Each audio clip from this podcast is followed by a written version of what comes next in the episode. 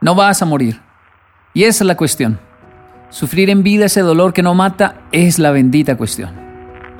Y es que dicen que un abandono, una pérdida o una separación forzosa es un dolor profundo, triste, que llega a ser físico y podemos desear la misma muerte.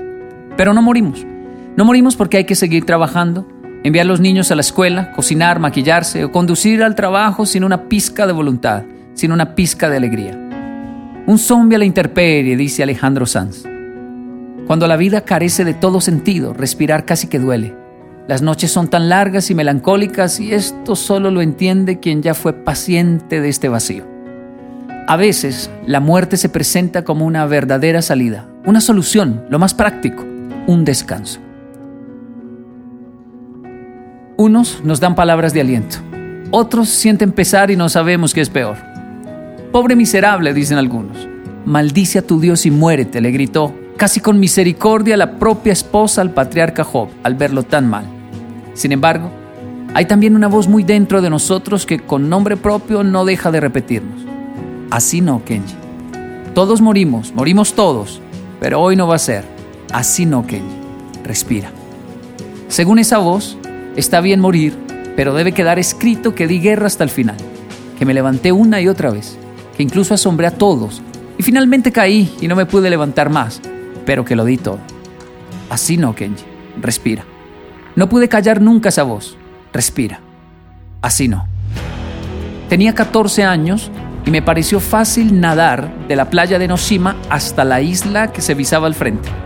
No sé en qué estaba pensando, como siempre no pensaba en nada y por puro impulso crucé a nado limpio hasta aquella isla. Bueno, eso intenté, quedando a mitad de camino, sin fuerzas y con calambres punzantes en mis piernas, flotando sobre mi espalda la deriva de pequeñas olas. Después de la primera hora pasé a recordar, llorar, reír e imaginar mi futuro, mientras las benditas voces no paraban de decir, eres un tonto, pobre mamá, no cumpliste tus sueños Qué decepción, qué forma más estúpida de morir. Luego, una paz me inundaba y se repetían las voces. Un círculo vicioso de delirios moribundos. Finalmente las voces se callaron. Tal vez se cansaron como si no hubiese más nada que decir. Solo una voz permanecía firme y clara. Así no, Kenji. Respira. Hoy no va a ser. Así no. La vida a veces es especialista en ser salvaje y nosotros especialistas en tomar decisiones estúpidas pero solo a veces. La mayor parte del tiempo, la tierra es firme. Así no. No va a ser hoy. Respira. Los japoneses envían un helicóptero a patrullar la playa de Noshima buscando gente tonta. Y voló sobre mí unos minutos. Luego llegó un salvavidas sobre una tabla de surf que me llevó a la orilla del mar sin decir palabra alguna.